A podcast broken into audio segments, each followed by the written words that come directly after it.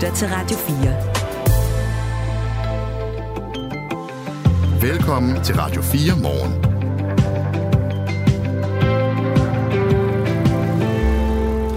Et rigtig godt tilbud på en PlayStation 5. Det viser at være lidt for godt til at være sandt.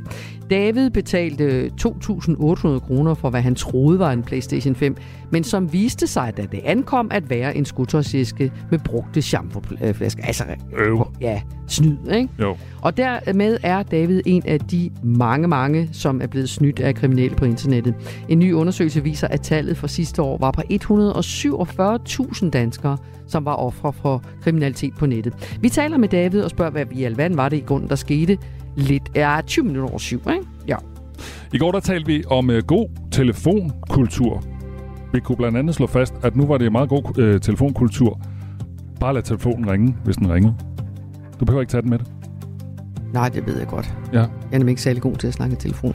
Nå, så men, vil du... men så nu er vil... jeg ikke engang uhøflig, når jeg lader den ringe. Nej, nej, nej, nej. Og man skal også øh, sende en sms, hvis man vil tale med nogen. Så sender man lige en sms. Hej Mette, det er Michael. Har du lige tid et øjeblik på et tidspunkt?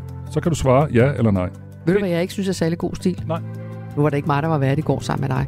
Men det synes jeg faktisk, at nogle gange, når man lægger en besked øh, på folks telefonsvarer, og så får man endelig fat i dem, og så siger de, Nå, men jeg, jeg, af, aflytter aldrig min telefonsvar. Så skal du sige det på din telefonsvar besked, at du ikke aflytter din Ja, ja, ja, men nu kan jeg så fortælle dig, at en af de nye regler i anførselstegn, det var nogen Berlingske havde samlet øh, de her regler fra et øh, sådan et meget fint gammelt øh, institut, der interesserer, interesserer sig for etikette, øh, og de havde skrevet nogle regler for, hvordan vi bruger vores telefoner. Og en af reglerne var, at man skulle slet ikke lægge nogen beskeder på nogens telefonsvar længere.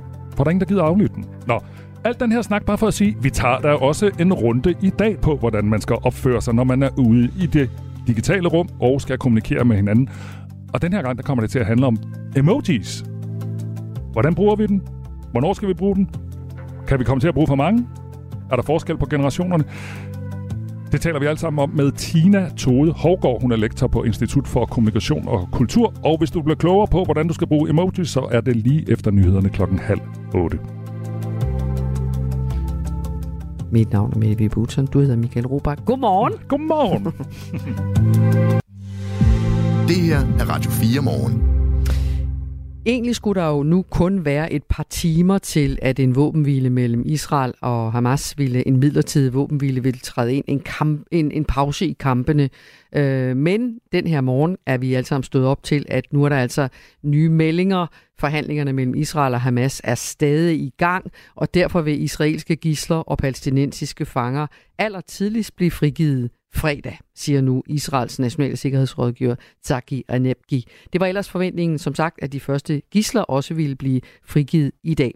Allan Sørensen, godmorgen og tak for at være med os.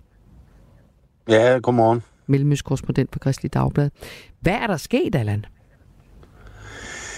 Vi, vi ved det ikke helt præcis, men det lader til, at nogle af de mindre detaljer, altså den overordnede aftale og den overordnede pakke, skulle stadigvæk være intakt, men det, parterne slås nu om nogle af de mindre, mindre detaljer. Det, jeg hører fra israelerne, er, at de ikke har modtaget øh, den liste med navne over de første 10 gisler, der skal blive løsladt. Den modtog Israel ikke som planlagt i går aftes. Mm-hmm. Øh, og Israel har givet Hamas navnene på de op til 300 palæstinensiske fanger, der kan blive øh, løsladt i, som del af aftalen.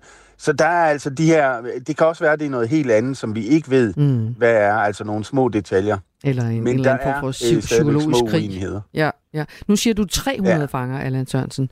Øh, var aftalen ikke, at øh, Hamas skal frigive 50 gisler fra Gaza, Israel skal løslade mindst, okay, det står der selvfølgelig også her, ja, 150 palæstinensiske fanger fra israelske fængsler. Men er Ja, de, de jo, 300, er aftale- de, ja, Af, undskyld sorry, aftalen er 150 i, i første omgang, altså i løbet af de første fire døgn. Men hvis våbenhvilen så forlænges, øh, så har Israel gjort øh, 150 øh, fanger mere øh, klar til, øh, altså til de dage, hvis der sker en forlængelse af våbenhvilen. Mm-hmm. Så der er meget på spil her på begge sider, kan man sige, øh, af konflikten. Øh, en del af den her aftale er jo så også, at parterne holder en pause i kampene på, som du også siger, fire dage. Og den her pause kan så blive forlænget med, med en dag for hvert øh, 10. gissel, som Hamas løsleder ud over de 50. Er det hele aftalen, øh, skønner du, som er i fare, altså også pausen i kamphandlingerne, der, eller, eller er det mere et spørgsmål om, at man rykker øh, tiden for at blive helt sikker på, hvad det egentlig er, man har aftalt? Jeg tror, øh, og det, det, øh, altså det, det har jeg fra øh, blandt andet israelske medier, men også fra de seneste udmeldinger fra, fra Katar, hvor udenrigsministeren har sagt, der vil komme flere til detaljer om, om kort tid, og, og alle parter er stadigvæk optimistiske. Så jeg tror, den overordnede aftale er intakt, men, men at parterne simpelthen skændes om, om småtterier mm-hmm. øh, mhm. i øjeblikket. Nu, Allan, nu er du jo ikke inde i Gaza, der er nærmest ingen vestlige journalister i Gaza, men, men, men fortsætter kamphandlingerne så? Altså, bliver der fortsat fyret granater af, og, og så videre, så videre? Bliver der stadigvæk bombet, og så videre? Ja, det gør der. Og der har været øh, intense israelske bombardementer i, i store dele af Gaza her i løbet af natten.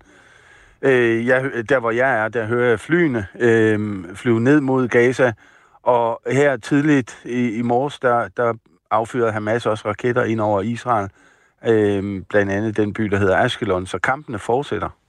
Og, og, og, og hvordan skal man tolke det? Jamen det er jo, at, at øh, altså den nuværende situation, hvor, hvor parterne kæmper til hinanden, eller kæmper mod hinanden, den vil ikke øh, blive ændret indtil våbenhvilen træder i kraft. Og det er derfor, der er så meget fokus på den her våbenhvile. Øh, og, og alle spørger, hvornår den starter. Er det klokken 10 i dag lokaltid? Er det klokken 7 i morgen lokaltid, som vi øh, her til morgen har hørt fra Hamas, altså 7 øh, lokaltid øh, fredag morgen, hvilket er 6 i, i Danmark. Øh, men der er ingen, der ved det. Øh, og, og jeg tror, vi venter på, øh, at, at Katar, som jo er mæler i den her konflikt, at de melder ud. Nu er der noget, altså nu er parterne nået til enighed om en våbenhvile, der vil starte på det eller det tidspunkt. For der går jo liv tabt i de her bombardementer. Jeg tænker, at det er en nervekrig, der udspiller sig imellem de her to parter og, og civilbefolkningen i Gaza også. Hvordan, altså nu siger den israelske premierminister Benjamin Netanyahu og Israels forsvarsminister Yoav Galant i, jo også, at den her pause i kampen i Gaza bliver ikke en ende på krigen. Hvordan reagerer den israelske befolkning på, på alt det her? Den bakker op omkring øh, en, en fortsættelse af krigen. Øh, Øh, fordi det, man er nervøs for i Israel, og især blandt øh, befolkningen, det er, at man øh, afslutter, eller den her våbenhvile, det vil være sådan første skridt i retning af en afslutning af, af krigen, og så står man tilbage med et, et svækket Hamas, men stadigvæk et Hamas, der er øh, i stand til at angribe de israelske bysamfund. Og det er der ingen, der ønsker i Israel. Og derfor er opbakningen til, øh, til en fortsættelse af, af krigsførelsen, også efter våbenhvilen, den er, den er temmelig bred. Men der må, der må stå også nogle israelske familier på den anden side af grænsen til Gaza, øh, som, som venter, altså du ved, det må jo være nervepirrende for dem også at vente på, at deres nogle, altså er det deres familiemedlemmer, der kommer hjem, eller hvem er det, der kom, bliver løsladt osv., det må jo være en enorm anspændt øh, situation også i Israel. Jamen, det er det også. Altså, hele tv-pladen i Israel er, er spækket med, med interview med de pårørende, og det er den, det er den ene elendighed efter den anden. Altså, det er folk, der bryder sammen på åben skærm, fordi de øh, simpelthen ikke kan vente længere, og de er så øh, spændte på at se, hvem er de 10 første, hvem bliver de 10 næste, hvem bliver de 10 efter det, og så videre og så videre. Og øh, er der håb for, at, at mine pårørende kommer ud? Er der ikke håb? Altså, det, det, den der uvidshed er, er altså virkelig noget, der har øh, der præger øh, de pårørende i øjeblikket. Mm. Tak skal du have, Allan Sørensen, for at være med os. Det var en fornøjelse, Nå, som altid. Yep. Mellemøst korrespondent for Kristelig Dagblad, altså med os fra Israel. Klokken den er 1400 over syv. Det her er Radio 4 morgen. Mette, vi skrev sammen for et par uger siden. Øh, du skrev fire sætninger. Og på hvad for et medie? Vi skrev på Messenger. Nå og der var fire sætninger, og du sendte tre emojis. Nej, hvor er du tavlig, Michael. Nej, nej, nej, prøv at høre. Nå, og jeg så, håber, det var nogle søde nogen. Det var øh, sådan en eftertænksom emoji, så var det den emoji med hjerte, øjne, og så var det sådan en, jeg ved ikke, prøv lige at se her, du kan lige se den, der står der nederst. Hvad vil du kalde den? Sådan et skævt smil, Nå, det tøhe, eller ja. sådan mørk. Mm-hmm. Ja, Nå, vi skrev bare lidt om arbejde. Og så da du havde skrevet den her sms, så skrev du, eller besked, det var Ja, så på Messenger. ja. Så skrev du et par sekunder efter, sikke mange emojis. Okay, jeg var i det mindste selv opmærksom på, at det væltede ind med ja, emojis. hvorfor skrev du i det? Jamen, jeg tror, det er, fordi det kom til at se ret åndssvagt ud, og jeg følte måske, altså... Men det er jo svært, det der, fordi Ja, ja, nogle gange ja, så er det ja, ja. næsten som om, man bliver nødt til at... Altså, man kan så nemt misforstå hinanden på skrift. Det er måske også derfor, man, jeg tit bruger dem. Det er fordi, det her er sagt for sjov, eller det her er sagt, hvor er det dejligt, eller du ved sådan noget der, ikke? Der, er går, helt- der går lidt inflation i det nogle Jeg er gange. helt enig. Altså for mig er det også noget med, når jeg bruger dem, så er det også fordi, jeg tænker, det bløder lidt op. Og det, for mig er det faktisk lidt et add-on til, øh, det, til, til det, næsten den skriftlige måde, vi ja. efterhånden kommunikerer på, kommunikerer på. Og du er ellers god til at skrive humoristisk. Tak. Hvad, hvad, hvad er din yndlingsemoji? Ja, men det ved jeg godt, hvad. Det er hjertet, fordi det, min, Det sender du til din kæreste. det sender jeg til min kæreste, og det Ja. sender jeg til mine børn, for mine børn sender også... De bruger nemlig ikke ret meget emojis, men de sender altid et hjerte, eller i hvert fald min datter. Når hun er færdig med at skrive noget, så skriver hun ikke KHVH eller noget som helst, så får jeg bare et hjerte. Mm. Så det er ved at lære mig, og jeg skriver stadigvæk KH far. Men jeg, jeg sender også et hjerte. Far med stort F, eller lige... Nej, jeg, jeg, jeg skriver det med stort F, faktisk. Jeg er jo far. Du er far med Jeg er stort ikke en F. bestemt far. Nej, Når det vi er taler om det her, fordi at der er jo meget at lære. Altså i går der talte vi om sådan nye øh, regler for, hvordan man opfører sig, når man taler i telefon. Eller hvad, hvad man gør og ikke gør. Do and don'ts øh, i den moderne verden. Og øh, efter nyhederne klokken halv otte, der skal vi snakke om emojis. Og jeg har lige været inde og se på øh, en undersøgelse, der viser, hvilke emojis vi bruger mest. Og jeg skal sige, den er amerikansk. Så det er ikke sikkert, jeg kunne ikke finde nogen dansk, men så er det ikke sikkert, den, den helt øh, gælder i Danmark. Men nummer et i den amerikanske undersøgelse er en emoji, der græder af grin. Dem er der faktisk flere af, jo. Ja, ja, ja, det Ja, kommer, det kommer jeg til. Græder meget af grin. ja. Så er der øh, nummer to, det er den opadvendte tommelfinger. Mm. Ja. Nummer tre er så hjertet. Og nummer fire er så en emoji, der græder af grin, men nu med hovedet på skrå. Det tror jeg ikke, jeg har set. Det må jeg straks ind og finde. Ja, det må du sende til mig. og nummer 5 er så en emoji, der bare græder, som altså er ægte ked af det. Og den her undersøgelse, den konkluderer også, at 77, nej, 73 procent af os finder øh, folk, der bruger emojis venligere og sjovere, end dem, der ikke gør det. Nå, hvor var jeg sød og venlig Ja, og ja. sjov over for dig Ja, forleden dag. øh, og der er også nogle andre meget øh, sjove tal. Øh, 86 procent af emoji-brugerne, altså det er dem, der bruger, synes, at emojis er mere inkluderende i dag end tidligere. 64 procent af emoji-brugerne øh, mener, at emojis gør samtaler sjovere. Og 49 procent af verdens emoji-brugere, når nu er det lige pludselig verdens, føler, at emojis bedre kan udtrykke deres tanker og følelser, end ord kan alene. Det var også det, vi lige talte om, faktisk. Mhm. Det ville være interessant at finde ud af, hvad er de mindst brugte? Fordi når man går ind og kigger på alle de der tegn, man kan se, nøj, er der mange af dem, hvor jeg tænker, hvor i alverden skulle man bruge det? Ja. Har du også været inde og kigge? Ja. Ja. Men, der er også sådan nogen, hvor jeg tænker, Nå, men der er jo for eksempel en sygeplejerske eller en læge, eller, eller jeg Ja. er ikke sygeplejerske eller læge, men Nej. jeg tænker, hvis du arbejder på Rigshospitalet eller på et eller andet, så tænker jeg, så bruger de dem nok flittigt. Men det er rigtigt nok, der er nogen, hvor man tænker, hvem har brug for det? Vidste du også godt, man kan ændre hudfarve? Ja, det skal vi nemlig også tale om. Mm. For vi taler nemlig med en, der har rigtig forstand på det her. Det gør vi efter nyhederne halv otte, og hun hedder Tina Tode Hovgaard. Hun er lektor på Institut for Kommunikation og Kultur, og hun kan altså gøre os klogere på, hvordan er god stil med emojis. Og hvis du lytter med og har nogle holdninger til det her med brugen af emojis, øh, så øh, skriv ind til os på 1424. Du peger. Har Jamen, vi fået det, noget? det er fordi, det handler ikke om emojis, men der er en, der åbenbart skriver til mig, ingen lægger der besked på telefonsvaren mere. Det Nå. er da for gammeldags. Og så er der to emojis efter, som er dem på skrå, hvor de skriger af grin, eller græder af grin, eller et eller andet. Så, ja. så rummer vi det hele. Vi rummer det hele. Du lytter til Radio 4 morgen. 147.000 danskere, altså næsten 150.000 danskere, så mange blev sidste år ofre for kriminalitet begået på internettet. Det viser en undersøgelse foretaget af Justitsministeriet, Rigspolitiet og det Kriminal Præventiv Råd. Så der er masser af danskere, der har prøvet at blive snydt, og en af de mange, der har oplevet at blive snydt, det er David, og øh, han er 27 år og studerende. Godmorgen. Godmorgen. Er der noget med, at vi ikke har dit efternavn med, fordi du faktisk er lidt flov over, at du er blevet snydt? det er ikke lige noget, jeg råber højt op, nej. Okay. Vi lever med det. Øh, du, faldt for, et- øh, du faldt for et godt tilbud på en PlayStation 5 på Den Blå Avis, men det endte desværre med, at du slet, slet ikke fik en PlayStation på trods af de 2800 kroner, øh, du gav for den. Prøv lige at fortælle os. Tag os med tilbage. Hvad skete der? Du sad med Den Blå Avis, og hvad skete der så? Ja, jeg vil sige, det værste er jo, at det var jo egentlig ikke et så godt tilbud. Altså, øhm, og det var måske også derfor, at det var The Perfect Crime. Øh, det kostede 2800, øhm, og hvad skal man sige, andre øh, Playstation på, på DBA, de ligger sådan omkring sådan noget 3300 rigtigt. Øh, men så er de også i København, øh, og den her, den lå så i Silkeborg. Mm. Men, øh, men ja, historien er, at... Øh, Ja, at, øh, at jeg sådan øh, gerne ville have en PlayStation 5, så man bare lige kunne spille med nogle venner i gang imellem. Og, øh, og tænkte så, at jeg kunne købe den brugt, fordi så kunne jeg altid bare se den videre, hvis jeg ikke ligesom fik den brugt nok. Og så går jeg så ind og kigger på priserne, og igen, der er lige den her øh, fra Silkeborg og nogle andre i Jylland, som bare lige koster lidt mindre end dem i København. Øh, så øh, jeg går ind på den her fra Silkeborg og ser, den koster 2800, og der er det her lille skjold, som indikerer, at den er MIDI-ID valideret. Okay. Øh, og så tænker jeg, okay, øh, MIDI-ID valideret, så må der være en eller anden form for sikkerhed for, at det personen der har en, hvad skal man sige, digital signatur sat på. Øhm, og som man altid gør på sådan en øh, annonce der, goddag, er varen stadig til salg. Og, øh, og det er den. Øh, og vi får så aftalt en Åh, oh, nu mister vi lige David. Eller jeg ved ikke, om vi mister ham. Nu kan vi i hvert fald ikke høre, hvad siger. Vi skal ringe ham op, måske.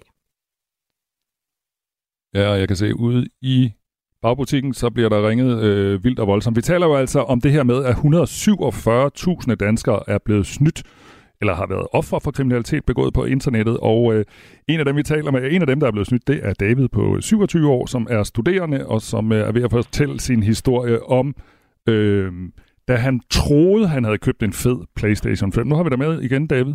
Du... Yes, jeg ved ikke, der røg lige ud her. Ja, du røg lige ud. Var der, var der ikke noget, jeg høre? ja, men vi nåede at høre, at uh, alt så godt ud. Øh, yes. Og uh, du er også, det skal jeg nemlig bare lige bore lidt i. Du sagde, det der 2800 kroner, det, ja. det var billigt, men det var ikke så billigt, så du blev mistænkelig. Er, er, det en pointe, Nej, er, det en, er det en pointe i sig selv, faktisk?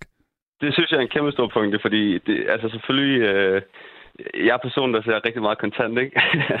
og øh, hvad skal jo bare sådan aldrig slå til for et alt for godt tilbud. Øh, der er en grund til det. Ja. Så det, det var også en, en stor faktor, at det ligesom ikke var, øh, fordi den kostede 500 kroner eller sådan noget. Det giver ikke nogen mening. Men at den bare lige lå et par 100 kroner under øh, markedsprisen, kan man sige, synes jeg selv var en stor faktor. Mm. Øhm, men øh, jeg får så skrevet, at øh, ligesom, øh, jeg prøver sådan at have den her friendly approach, og sådan, jeg laver ikke så meget onlinehandel, fordi jeg synes, det er super nøjeren. Så jeg skriver, om vi ikke kan lave en ordning med, at jeg betaler halvdelen her nu front, altså 1400 kroner. Mm. Og så betaler jeg så de resterende 1400 kroner, når jeg modtager pakken. Fordi på den måde, så øh, er den her transaktion ikke så øh, øh, asymmetrisk, som den er normalt. Altså hvor at køber ligesom øh, hvad hedder det, overfører hele beløbet, hvor sælgeren egentlig både har varen og beløbet. Det synes jeg ikke er så nice. Altså, det er ikke en særlig stor sikkerhed som køber. Det går, øh, det går personen her så med til. Okay. Øhm, så, øh, så han siger sådan, øh, over den her DBA-chat-funktion, øh, skriver han, så vil du så ikke lige sende kvitteringen på den her bankoverførsel til det her nummer her, til det her telefonnummer. Og det gør jeg så. Øh, jeg overfører de der 1400 kroner, og du ved, det, altså, det er stadig... Det, jeg synes altid, det er nøjeren, så det, man, det kribler lidt, og øh, så skriver jeg sådan noget, hey, øh, fuld plade på tillid til online-køb, øh, der overført øh, 1400 kroner, og så et billede af en kvittering. Øhm, og så siger han, super, så øh, sender jeg pakken i morgen. Og det her, det, det er torsdag, øh, vi snakker om. Og så fredag, hvor han skulle have sendt pakken, så skriver han sådan om aftenen, øh, sorry, øh, jeg havde en super øh, stressful day, øh, så jeg har desværre ikke fået at sende den her pakke, det skal jeg nok gøre i morgen. Øh, og der, øh, altså det er jo ikke fordi, det er et rødt flag, men det var, der tænker jeg sådan, okay, ja, det er jo, hvad det er. Mm. Så jeg skriver sådan, det er fint nok, det er no stress, øh, ja, selvom du ikke lige får gjort det i morgen Og så lørdag er det lidt det samme. Øh, sådan noget, jamen, jeg havde også travlt i dag, og, men der bliver 100% sendt i morgen og sådan noget, altså søndag. Øh, og øh, der er sådan, åh, altså, de der små røde flag, jeg begynder sådan at placere, de, øh, der begynder at være flere og flere af dem. Øhm, og så skal han jo selvfølgelig have alle mine oplysninger øh, til at kunne sende den her pakke her. Og øh, det skal lige siges, at sideløbende øh, sidder jeg og laver en semesteropgave, øh, hvor jeg skriver om sådan en udnødvendig deling af data. Okay. Øh, for, at kunne, øh, altså, for at kunne verificere eller lave en transaktion, så deler vi for meget data. Øh, okay. Og nu skal jeg ligesom bare sidde og kaste min øh, hjemmeadresse og mit øh, ja, mail og alt muligt. Altså det eneste, han ikke har, det er jo nærmest mit CPR-nummer. Ja. og kan egentlig godt se den fuldstændig absurde situation i det, jeg har brugt mig ud i, men sådan er det vel bare, tænker jeg også. Øhm, der er ligesom ikke nogen anden vej lige nu. Øhm, så jeg får sendt alle de her øh, informationer til ham, og så skriver han så søndag, øh, nu pakken sendt. Øh, og så skriver jeg, super nice, så overfører jeg øh, resterende der i morgen, når jeg modtager den, eller hvornår jeg modtager den. Øh, og så skriver han sådan, hey, det var ikke det, vi havde aftalt. Øh, vi havde aftalt, at øh, du ville overføre de resterende, når jeg havde sendt pakken. Øh, øh, men nu kan jeg selvfølgelig ikke se øh, den, den chat, vi havde på DBA, fordi han har ligesom lagt øh, annoncen ned igen, fordi han ligesom har solgt den. Og det synes jeg lyder enormt sketchy, så jeg prøver ja. at gå ind på DBA, men kan ligesom også, altså kan ligesom også kun se den her, hvad skal man sige, skelettet af, af annoncen, altså som om den... David, øh, David, David ja. må, må jeg lige stoppe dig, fordi vi har, vi har så mange spørgsmål, jeg også gerne vil nå at stille, ja, og jeg, ja, ved, jeg, ved godt, jeg, selv, jeg, jeg ved godt, jeg selv satte i gang. Du blev snydt, der endte med at lægge nogle øh, shampoo-flasker i stedet for en, øh, en Playstation i, de, i den der kasse, så du blev snydt. Ja, ja, ja. Hvordan, hvordan havde du det, da, det, da du pakkede de der shampoo-flasker op? Øh, jamen, øh, jamen, jeg havde det egentlig... Øh, øh, jeg synes, det var nøjeren. Altså, for det første synes jeg, det var nøjeren. Øh, fordi at jeg øh, henter den her pakke her. Øh, han sender jo en pakke. Det er, det er ligesom det der hele pointen. Personen faktisk sender en pakke. Øh, så for at overført det resterende beløb. Så skal jeg ned og hente den her pakke her. Men kan så godt se nu her på Bring, at målene er fuldstændig øh, hen i vejret. Altså, den er slet ikke stor nok, eller vejer nok til det her en pace. Jeg tror, den vejede sådan 1,7 kilo ifølge Bring. Øhm, så jeg går ned i den her pakkeshop, og så, jeg har sådan, jeg, altså, jeg synes, det er for absurd at at grine det hele den her situation, mens det sker, ligesom. Øh, og jeg tænker, jeg har øh, betalt for verdens dyreste sådan pakkelej-agtigt. Øh, så jeg modtager så sådan her kæmpe sådan skoæske, der sådan nærmest er sådan en støvleæske, så den er sådan, du ved, dobbeltstørrelse, ikke? Mm. Og så er den wrapped i, i en stort affaldspose, og så er der en masse tape rundt om. Øh, og så får jeg så øh, hentet den og kvarter, for jeg havde øh, modtaget den. Og så så hjem med den her pakke, og tænkte sådan, altså, øh, hvad fanden er det her, agtigt? Og jeg fik åbnet i min lejlighed, hvis der, altså, hvad der er inde i den, eller sådan noget. Så jeg sådan, jeg tænkte, okay, jeg åbner den udenfor.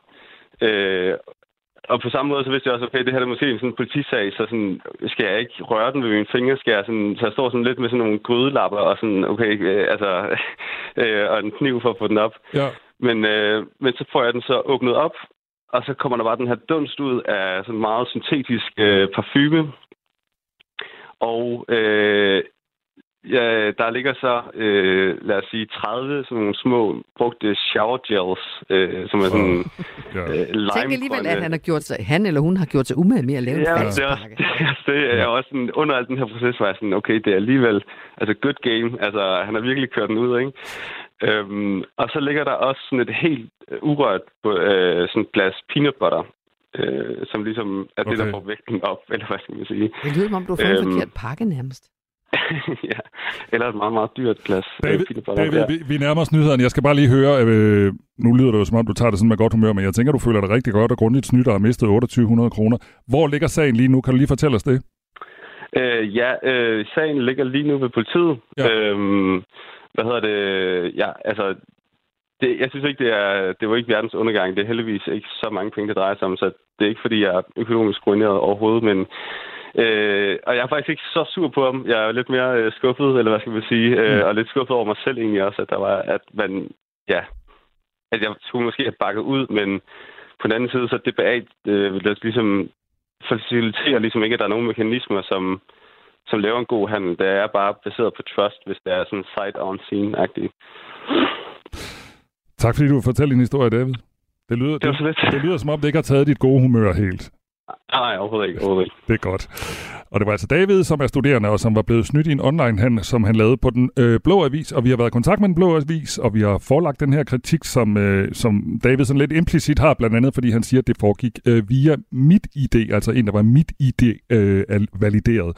Og den øh, blå avis har skrevet et skriftligt svar til os. Det er dybt beklageligt at høre om den omtalte sag, hvor vores platform desværre blev misbrugt til bedrageri, selvom heldigvis 99,9 procent af handlerne på DBA forløber gnidningsløst med positiv kommunikation mellem køber og sælger og aftaler, der overholdes, så tager vi enhver form for misbrug alvorligt. Vi anbefaler stærkt, at vores brugere vælger sælger, der er mit idé valideret, det var jo så også, selvom det, det ikke er en absolut garanti for sælgerens hæderlighed, eliminerer det anonymitet og gør det muligt for os at identificere sælgeren, hvilket er afgørende, hvis politiet skal involveres. Hvis en sælger undlader at sende en vare, spærrer vi straks profilen og bistår politiet med alle nødvendige oplysninger. Er profilen mit idé valideret, forhindrer vi oprettelsen af nye profiler på DBA, siger vi nu her, hvor klokken er over halv otte, så nu skal vi have nogle nyheder. Nu er der nyheder på Radio 4. Flere færgeafgange er her til morgen aflyst på grund af lav vandstand. Blandt andet er færgedriften mellem Rødby Putgarden og Gæsser Rostock indstillet på grund af usædvanlig lav vandstand. Det skriver DR P4 Trafik København og Sjælland på X. På Scanlines hjemmeside fremgår det, at aflysningerne også skyldes vind. Røde Kors vil få mulighed for at besøge de resterende gisler, som Hamas holder i Gaza. Det siger Israels premierminister Benjamin Netanyahu på et pressemøde. Ifølge premierministeren er det en del af den aftale, som er indgået med Hamas, det skriver mediet Al Jazeera. Siden begyndelsen af krigen er jeg aldrig holdt op med at tænke på dem, altså gislerne. Jeg har aldrig holdt op med at tænke på jer, siger han ifølge Al Jazeera. På pressemødet gentager Netanyahu også, at Israel vil fortsætte krigen indtil komplet sejr. Natten til i går stemte Israels regering for en aftale om, at Hamas frigiver mindst 50 gisler i bytte for, at Israel løslader mindst 150 palæstinensiske fanger fra israelske fængsler. Samtidig sikrer aftalen en pause i kampene på mindst fire dage. Det er snart et år siden, at der i det politiske grundlag for SVM-regeringen blev varslet en samlet lov om natur og biodiversitet, men endnu er intet sket. Og naturen må væbne sig med yderligere tålmodighed, for sådan er en lov er en af de ting, der er på bordet i de varslede grønne trepartsforhandlinger. Det siger Miljøminister Magnus Heunicke efter, at de uafhængige rådgivere i Biodiversitetsrådet har anbefalet en ny biodiversitetslov. Vores biodiversitet er under pres, og det er både i Danmark og globalt. Det er nu det altså Danmark, det handler om her. Og der er øh, behov for en lang række indsatser, som vi så også heldigvis har nogle forslag til. Treparten blev varslet i oktober og skal også se på en drivhusafgift for landbruget. Drøftelserne skal være færdige senest i maj næste år. Men ved bordet, med ved bordet skal være kommunerne, landbruget, grønne organisationer og arbejdsgiver og lønmodtagerne. Det er komplekse problemer. Danmark bliver ikke større, så vi har det areal, vi har. Så vi skal bruge det klogere og få mere natur ud af kvadratmeterne, siger Højnække. Den danske rødliste er blevet opdateret med 831 nye arter. Dermed rummer listen nu vurderinger af ca. 13.900 danske plante, svampe og dyrearters risiko for at uddø i Danmark. På listen er ni nye artsgrupper, der ikke tidligere har været rødliste vurderet. Det tæller blandt andet flodkrebs, mosskorpioner, stikmyg, fladorm, snegle og levermosser. Herudover er to tidligere kendinge blevet vurderet igen, nemlig dagsommerfugle og svampebiller. Rødlisten blev første gang publiceret i sin nuværende form i 2010, men har eksisteret siden 1990. Den giver et overblik over trusselsbilledet for arterne i den danske natur. Senest i 2019 fik listen en fuldkommen opdatering, og princippet har hidtil været, at alle arter på listen skulle genvurderes, før en ny rødliste blev offentliggjort. Det har ændret sig nu. Forskerne ved Nationalt Center for Miljø og Energi på Aarhus Universitet, som udarbejder rødlisten for Miljøstyrelsen, går nemlig over til en rullende publicering af deres resultater. Således vil der udkomme delopdateringer af gen- og nyvurderinger af de forskellige arter hvert andet til tredje år. Hvis man efter delopdateringen lægger alle de vurderinger, som forskerne har lavet sammen, er der omkring 26 procent af arterne på listen, som er uddøde, truede eller næsten truede. Det fortæller Jesper Ehrenskjold Moslund, som er seniorforsker ved Institut for Ecoscience på Aarhus Universitet. Der, jeg tænker, der er to vigtige ting. Altså det, det, det vigtige, den ene vigtige ting er, at der er kommet ni nye artsgrupper på rødlisten. Altså det vil sige, at vi har vurderet alle arterne i ni nye artsgrupper. Og det andet, det, det er, at man kan, at når vi, når vi kigger på de her nye artsgrupper, så får vi nogenlunde de samme resultater, som vi har fået øh, på de tidligere artsgrupper, vi har vurderet. Så det vil sige, at vi, får, vi, har, vi ser, at det er nogenlunde samme andel af arter, som er uddøde, troede og næsten troede. Det bliver blæsende med regn i perioder, temperaturer op mellem 7 og 11 grader, frisk vind til cooling fra vest ved kysterne, hård cooling med kraftige vindstød, der stedvis kan være stormstyrke. Det var nyhederne med Thomas Sand. Nu er der mere Radio 4 morgen med Mette Vibe Utzon og Michael Ropak.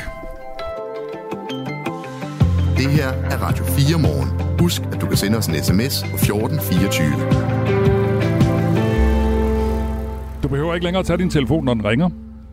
Det er dårlig stil at indtale en besked på andre menneskers telefonsvarer. Og man ringer ikke længere ud af det blå, men man sms'er først, og så spørger man, om det er okay at ringe. Det kunne vi fortælle i går. Takt og tone har ændret sig, når vi skal ringe til hinanden.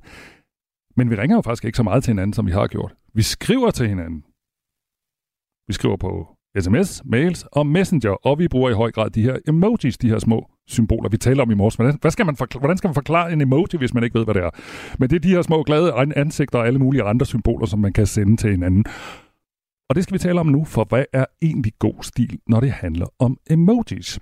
Tina Tode Hovgaard er lektor på Institut for Kommunikation og Kultur på Aarhus Universitet. Godmorgen. Godmorgen. Sådan helt overordnet, hvad er god emoji-skik? Jamen altså, god emoji-skik som udgangspunkt er at tilpasse sig hinandens stil. Ligesom det er med alt mulig anden kommunikation. At hvis du siger hej til mig, så siger jeg hej tilbage. Hvis du skriver kære, så kære Tina, så skriver jeg kære tilbage til dig. Så, øhm, så det der med emojis øh, og give sådan en fast opskrift på, hvordan man gør, er, er vanskeligt, men det er noget med at følge nogle overordnede principper. Så det vil sige, at man skal lave sådan lidt et spejl af den, man kommunikerer med? Ja, det kan man godt kalde det. Nu overfor mig, der står uh, Mette Vibe Utzon, som er min medvært. Vi er nogenlunde lige gamle. Vi bruger emojis, når vi skriver til hinanden. Men når jeg for eksempel skriver til mine børn, som er unge, så prøver jeg at styre mig lidt, fordi de sender næsten ikke nogen emojis. At, kan jeg, kan man, altså bliver jeg ikke også sådan en, bare et, et kedeligt spejl af andre mennesker? Skal jeg ikke bare holde fast i, hvad jeg synes, der er fedest? Jo, jo, selvfølgelig skal du det. Så længe du ikke træder øh, nogen over tæerne, mm-hmm. så skal du da ikke miste din identitet, hvis din identitet vel og mærke ligger i dine emojis. Mm. Fordi jeg tænker, med al kommunikation, så handler det om, hvad du gerne vil opnå. Vil du gerne opnå, at nogen ved noget om dig? Vil du gerne opnå en god relation? Er der en særlig situation, som kræver nogle særlige emojis? Det kunne for eksempel være, øh, jeg har forsket i sorg og medfølelse, mm. hvor hjertet er helt på sin plads, og andre steder, der bliver hjertet måske lidt for meget. Lad os lige tage det der hjerte, fordi for nogle år siden, da jeg første gang begyndte at få hjerter af mennesker, som jeg ikke var i familie med, eller ikke var kæreste med, eller andet, der tænker jeg sådan lidt, hvad, hvad, hvad betyder det? Har det der hjerte ændret sig? Altså, det er helt klart blevet det symbol, som langt altså som allerflest bruger, mm. når vi taler om emojis. Og, øh, og, og det er, altså der er jo også den der tendens, at man sender mange hjerter. Og jeg tænker, der er noget med, med øh, emojis generelt, nemlig at de godt kan virke lidt overdrevne. Undskyld, sådan i forhold til, hvad man ellers vil gøre. Men det er jo fordi, du står og ikke kan give det der kram, du kan ikke sende det smil med den oprigtighed, der når helt op til øjnene. Så du bliver nødt til at gøre noget andet. Og der kan der måske nogle gange være en tendens til, at man vil gøre det, man måske kunne kalde overkompensere, fordi man skal være sikker på, at den her kærlighed, den her oprigtighed, den når igennem. Mm. Vi taler med Tina Tode Hårgaard, der er lektor på Institut for Kommunikation og Kultur på Aarhus Universitet. Hvem er det egentlig, der bruger emojis mest? Øhm, jamen altså, hvis, hvis du spørger, hvis vi spørger folk, så, øhm, så, så er der lige nu en tendens til, at de fleste siger, at det er børn, og det er øh, sådan, du ved, folk over 40, sådan forældregenerationen, øh, til dem, der er teenager i dag. Øh, men altså, teenagerne bruger dem også. De bruger dem måske bare lidt på andre måder, og ikke helt så, um, kunne man kalde det, voldsomt, som, øh, som nogen på, på vores alder, jeg er selv 53, ja. øh, kunne finde på at gøre. Min egen mor på 73, hun går amok i emojis. Jeg tænker også, der er mange lidt ældre mennesker, der har lært det der emoji-fænomen. Ja, helt klart. Og, øh, og der er en tendens til, når man lærer noget nyt, at så synes man jo, at det er spændende at prøve det af. Øh, og, så, og så lander det ligesom på et niveau, hvor, hvor det fungerer godt. Og langt de fleste bruger emojis til at understrege en pointe, til ligesom at vise, hvad for en, øh, hvad for en, en, en tone bliver den her emoji, eller den her meddelelse skrevet i, og så for at undgå misforståelser. Og der skal man jo ikke sådan øh, banke 10 emojis afsted. Der handler det mere om at finde den rigtige. Der er over 3.000 forskellige emojis, og der er jo altså alt fra glade til sure ansigter, øh, fakter, håndtegn, flag, madvarer, symboler, dyr og alt muligt andet. Kan man bruge en emoji forkert egentlig?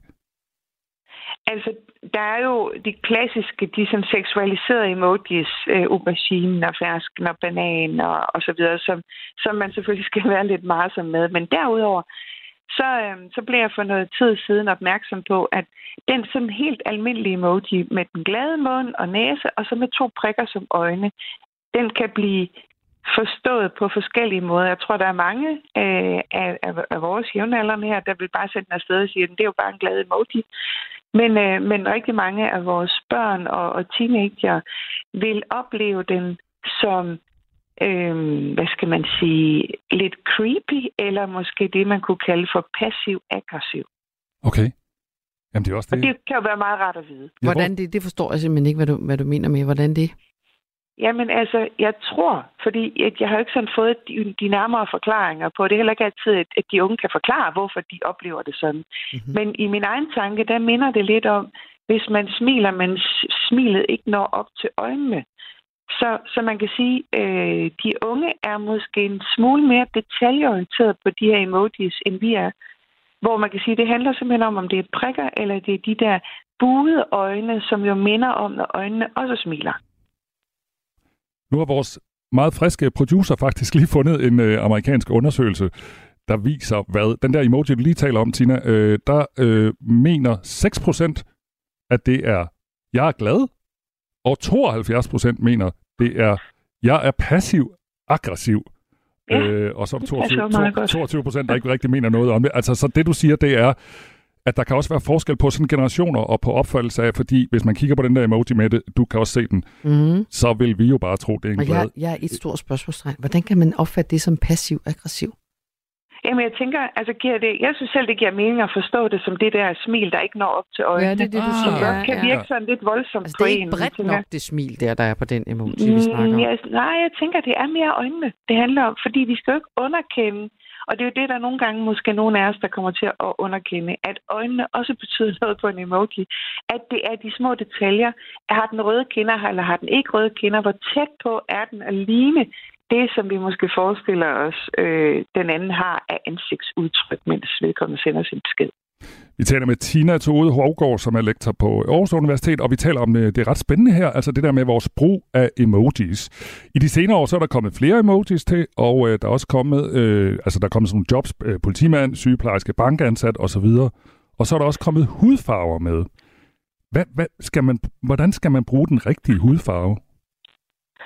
Altså, øhm, det er det, jeg kan konstatere. Så det er jo efterhånden, jeg tror, det er otte år siden hudfarverne kom til. Så, så, så de har været der nogle tid. Mm. Men, øh, men, men vi er i en hvid kultur, og øh, så vidt jeg ved, så er I også hvide af hudfarve. Jeg er i hvert fald hvid af hudfarve. Og derfor, så, man sige, så, så følger jeg det, man kalder for den vestlige norm. Og så tænker man ikke over det.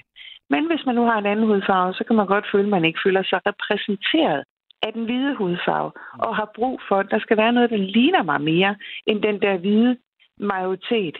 Øhm, men problemet er opstår så, hvis jeg som hvid tænker, om oh, jeg skal være solidarisk, og så viser jeg lige en brun øh, thumbs up i stedet for en, en hvid, så vil der være nogen, der mener, at nu er du ude i noget, der kunne minde om kulturel appropriation. Altså, nu vil du påtage dig en identitet, som du ikke har. Lad være med det. Mm. Så man skal også og være... derfor, ja. ja. Nej, men og derfor er der faktisk en del, der begynder at gå tilbage til den gule. Fordi den gule er ligesom et signal for om at sige, jamen jeg ser ikke farve. Lad os lade være med at tale om farve. Det handler ikke om farve.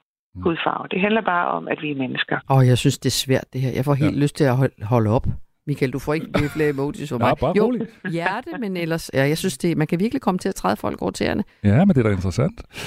Er og det er jo derfor, jeg startede med at sige, at jeg synes, det handler rigtig meget om tilpasning mm. og at spejle sig og forsøge på at matche hinanden. Hvad med egentlig i arbejdssammenhæng, hvis man skriver med en kollega eller sin chef eller sådan noget? Er der så noget, man skal være særlig opmærksom på i forhold til emojis?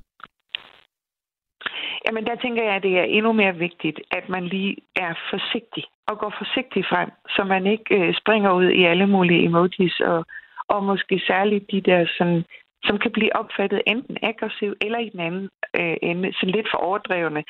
øh, øh, hvad hedder det, ligger flad og grin, altså den der, der har tårer ud af øjnene og, og så videre. Så, øh, så jeg tænker, at i dag, altså for 10 år siden, da jeg kiggede på det her med, med det, man dengang ville kalde for smiley'er, altså de gammeldags der med en parentes og, og kolon og så videre, der var der en tendens til, at, at det kunne slet ikke gå på arbejdspladsen, og alle offentlige myndigheder skulle holde sig langt væk fra det. Skat fik virkelig på puklen, da de gjorde det på Twitter. Og sådan er det jo ikke i dag. Vi er meget mere åbne over for, at det her det er en kommunikationsform, som alle bruger. Øhm, men jeg tænker, at det er en god idé ligesom at afstemme undervejs. Hvad er din øh, yndlings-emoji, Tina? Jamen, det, det, det er meget skørt, fordi det er den, der hedder fiskeflaget. Øh, og, og det er, øh, det er sådan helt, altså, det, det er jo både fordi, det er lidt sjovt at finde nogle af dem, som er helt vildt underlige, og så er det fordi, at den faktisk reelt set betyder, at, øh, at de her køjkrabber, som er, som er de fiske, der er afbildet på det her flag, den japanske tradition, det er nogen, der vokser op og bliver nogle stærke drager. Så når jeg sender fiskeflaget til folk, så mener jeg i virkeligheden, at jeg ønsker dig alt godt. Mm, og det skal blive mega sejt. Nu fik du Meget avanceret. Nu fik du, Tina, nu fik du gjort med det en lille smule forvirret. Er der egentlig nogle sikre ja. emojis, hvor man ikke kommer til at træde nogen over tæerne? Ja, jeg vil sige den smilende emoji med de buede øjne. Værsgo med det. Tak for rådet. Tak. Tak. Ja, velkommen. og tak fordi du er med her. Altså Tina Tode Hovgaard, som er lektor på Institut for Kommunikation og Kultur på Aarhus Universitet. Det her er Radio 4 morgen. Når piger ikke klarer sig så godt i skolen, så skyldes det deres egen mangel på evner. Når drenge ikke klarer sig så godt, så skyldes det noget andet. Det mener skoleeleverne i hvert fald selv. Det viser en stor øh, ny analyse fra Tænketanken Kraka og konsulentfirmaet øh, Deloitte, som Berlingske har skrevet om. Analysen viser, at når drenge klarer sig dårligt, for eksempel i matematik, så mener 43 procent af dem, at det skyldes deres egne evner, eller mangel på samme, kunne man sige. For pigerne er det tal 72 procent, selvom de egentlig ikke klarer sig markant dårligere. Og det er et problem, den her selvopfattelse. Det siger administrerende direktør for Deloitte i Norden, Anders Dons, til Radio Nej, det hedder Radio 4 Aftenradio, hedder det, ja. Kommer her. At vi allerede fra en tidlig alder, nemlig en 6-7 år, begynder at se, at der er en massiv øh, kønsstereotyp øh, øh, bias, som i højere grad forbinder øh, højt begavet øh, eller enestående talent med, med drenge, med mænd, mere end med kvinder. Og det er der meget forskning, der, der peger på. Det, der jo så er det triste, det er, at det er så udbredt i, øh, i Danmark. Og det har konsekvenser for samfundet, hvis pigerne ikke tror lige så meget på sig selv, som drengene gør. Når man kigger på en række uddannelser inden for naturvidenskab og teknik, øh, STEM, så er det jo meget, meget få kvinder, der i virkeligheden ender med at blive professorer. Det er jo et problem for, hvordan vi videnudvikler, og hvordan vi udnytter talentet i Danmark. Det er kun 16 procent af kvinderne, der, der er professorer. Du kan også se det over mod bestyrelser og ledelser, hvor vi jo stadig lakker øh, langt bagud, når vi kigger ud over det danske, øh, det danske erhvervsliv. Så, så øh, ud over det personlige i at vandre gennem livet med, med mindre tro på egne evner, jamen så er det jo også, at når vi kigger på forskellige uddannelser og erhverv, så bliver det faktisk et, et stort problem for, for samfundet. Forskellen her mellem drenge og pigers tiltro til egne evner, den udgør den allerstørste forskel mellem øh, kønnenes selvforståelse i hele OECD, det skriver Berlingske. Og spørgsmålet er så, hvad man kan gøre ved det problem. Øh, jeg, jeg, jeg tror, jeg har et muligt svar, men det er noget, der kommer til at tage tid. Det her det er jo noget, der skal arbejdes med øh, i, i, ja, fra de meget tidlige år i, øh, i, øh, i skolen. Øh, det skal der også hos, øh, hos øh, forældrene. Uh, det, er jo, det er jo der, den bias den, uh, den sidder. Så, så meget af forskningen peger også på, at hvis man skal ændre det her, så er det et langt, sejt træk, der starter i de tidlige uh, skoleår. Og faktisk så starter det her lange sejtræk allerede før børnene starter i skole, eller det skal starte før børnene starter i skole, det siger Anders Dont, som altså er administrerende direktør for Deloitte i Norden. Vi vil nok sige, at man skal starte nede i børnehave og i de tidlige skoleår, og det gælder, som du selv er inde på, det gælder jo både øh, drenge og piger. Det gælder måden, vi, vi kommunikerer på, det gælder måden, vi, vi ser på øh, forskellige leg og inklusion på, så der, der, der er mange elementer, Øhm, men det starter jo med, at vi er opmærksom på, at vi har en fælles udfordring, der starter i de meget tidlige skoleår. Det er faktisk det, vi, vi prøver at sætte fokus på her med rapporten, og forhåbentlig giver det så en debat om, hvad, hvad kan vi gøre ved det. Sådan sagde administrerende direktør for Deloitte i Norden, Anders Dons. Nu skal det handle om biodiversitet. Det her er Radio 4 morgen. Og biodiversitet, det er øh, oversat af FN her, mangfoldigheden af levende organismer i alle miljøer, både på land og i vand, samt de økologiske samspil, som organismerne indgår i. Biodiversitet omfatter såvel variationen inden for og mellem arterne, som også mangfoldigheden af økosystemer. Altså meget andre ord, biodiversitet er alt liv på jordkloden. Dyr, planter, svampe, bakterier og alt andet levende, både på land og i vand, siger FN. Tak fordi du satte det på plads. Jamen er det ikke meget? Det er sådan et ord, vi hele tiden bruger. Jo, det. Øh, og nu tænker jeg bare, at det var godt lige at få det forklaret, og også af FN, inden vi nu skal tale om, at Danmark har brug for en biodiversitetslov, hvis det skal lykkes at vende udviklingen med de her mange, mange pressede dyrearter også i Danmark. Og det siger Biodiversitetsrådet, det er en gruppe universitetsfolk, som rådgiver politikerne på det her område i en ny rapport. Godmorgen, Signe Normand. Godmorgen. Nu har jeg forklaret, hvad det er, det handler om.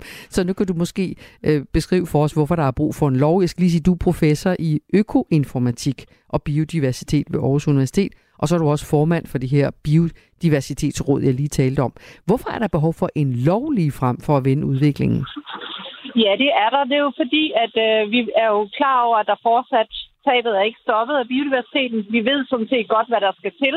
Så det, der skal til, det er, at vi får sat i gang med nogle indsatser, der får skabt markant mere beskyttet plads af høj kvalitet for naturen. Og hvis vi, får, øh, vi foreslår, at den her lov den sætter nogle klare mål for, hvad vi vil med biodiversiteten i Danmark. Vil vi have vendt tabet af biodiversitet i Danmark? Vil vi have genoprettet øh, robuste økosystemer i Danmark? Og når vi har sat de mål, så kan vi også, øh, og den retning, vi vil gå i, jamen så kan vi rent faktisk også sætte nogle klare, øh, lave nogle klare indsatser, der sikrer, at vi når i mål. Så, øhm, for... så, så den, de gode intentioner er ikke nok. Det er sådan set det, I siger. Ja, øh, for der har jo været gode intentioner i mange, mange år, mm. og vi har også i mange, mange år vidst, hvad der skulle til.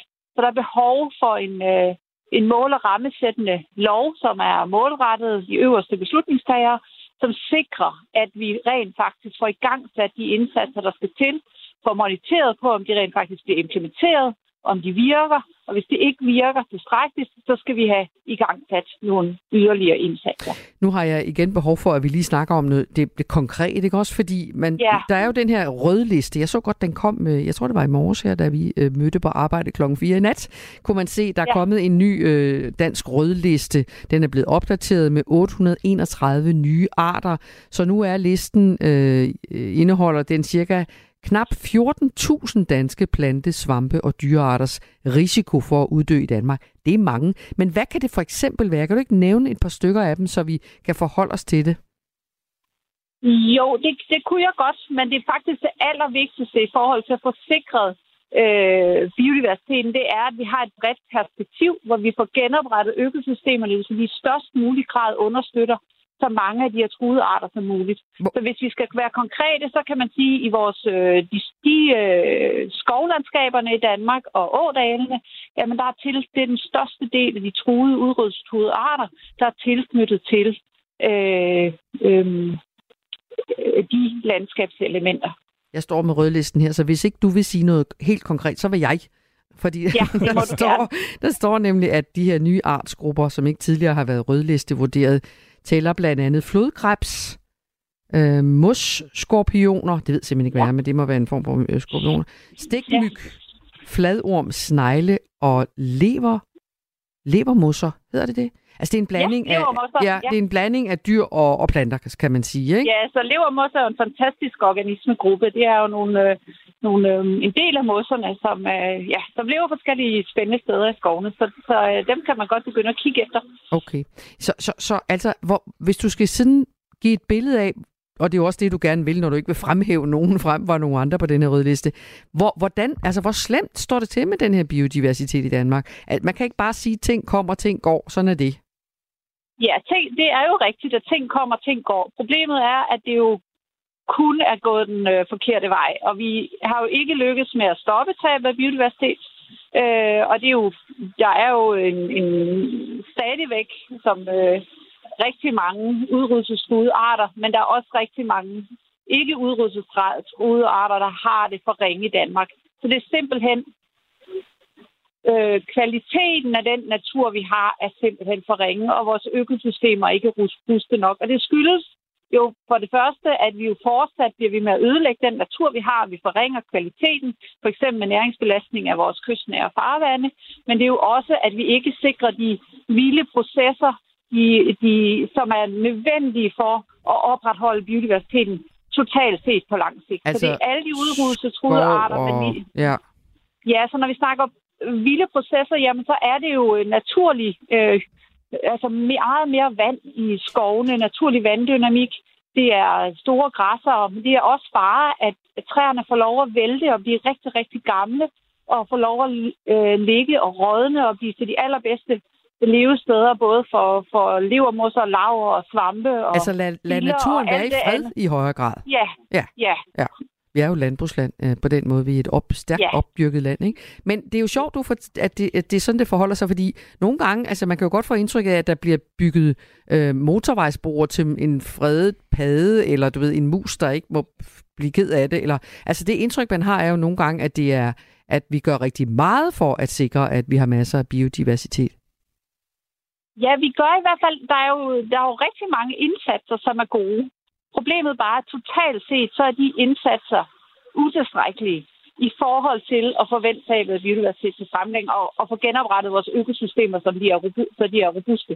Så der er behov for den her forbedrede indsats med en, en form for lovgivning. Nu afholder I jo ja. senere, et uh, Biodiversitetsråd afholder en offentlig konference på Christiansborg her senere i dag om jeres årsrapport. Hvordan tror du egentlig, politikerne vil, vil reagere på det her om, at I anbefaler, at man simpelthen lovgiver på det her område?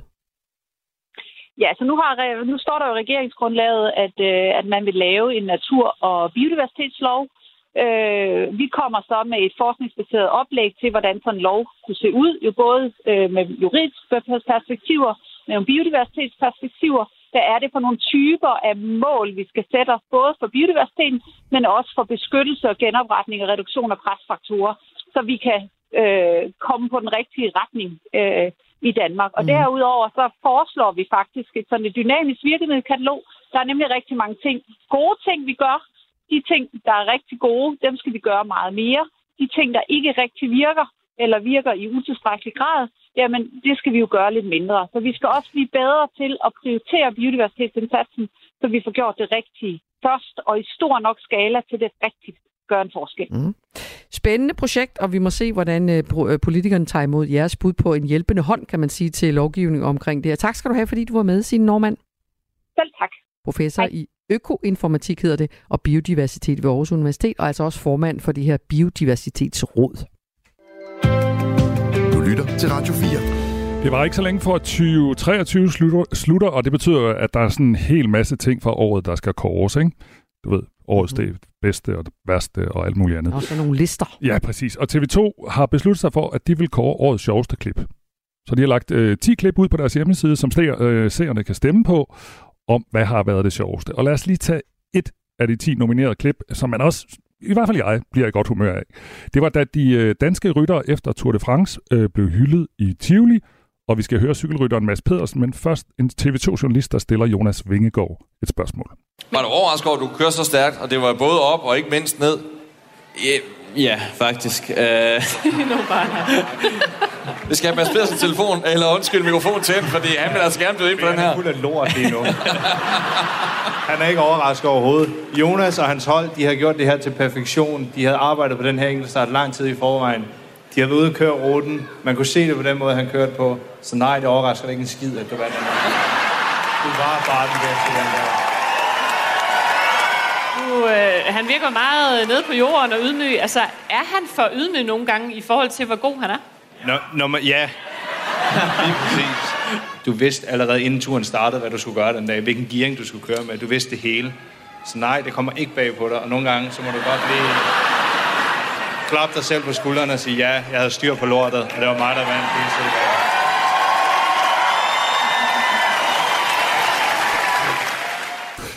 Det var altså Mads Pedersen, som selv er cykelrytter og tidligere verdensmester, som lige fortalte Jonas Vingegaard, at han altså ikke skulle være så jysk beskeden. Og det er altså en af de klip, som øh, TV2 selv har fundet frem, som de synes har været rigtig sjove. Jeg synes også, det var ret sjovt. Øh, og der er også ni andre klip, og hvis man øh, har lyst til at stemme på det her, så kan man øh, gå ind på tv2.dk, og så bliver det bedste klip, det sjoveste klip, årets klip, bliver afsløret til TV2's årskavalkade. Det er det, der hedder de største øjeblikke. Det her er Radio 4 morgen.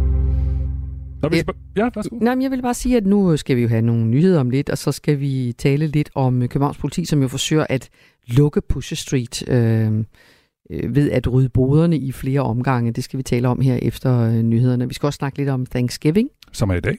Præcis. Skal du have kalkun? Nej. Du kan ikke lide det. jeg er ikke specielt vild med det. Du er ikke nogen stor kalkun-fan. Ikke rigtigt. Nu klokken 8. Du har lyttet til en podcast fra Radio 4. Find flere episoder i vores app, eller der, hvor du lytter til podcast. Radio 4. Ikke så forudsigeligt.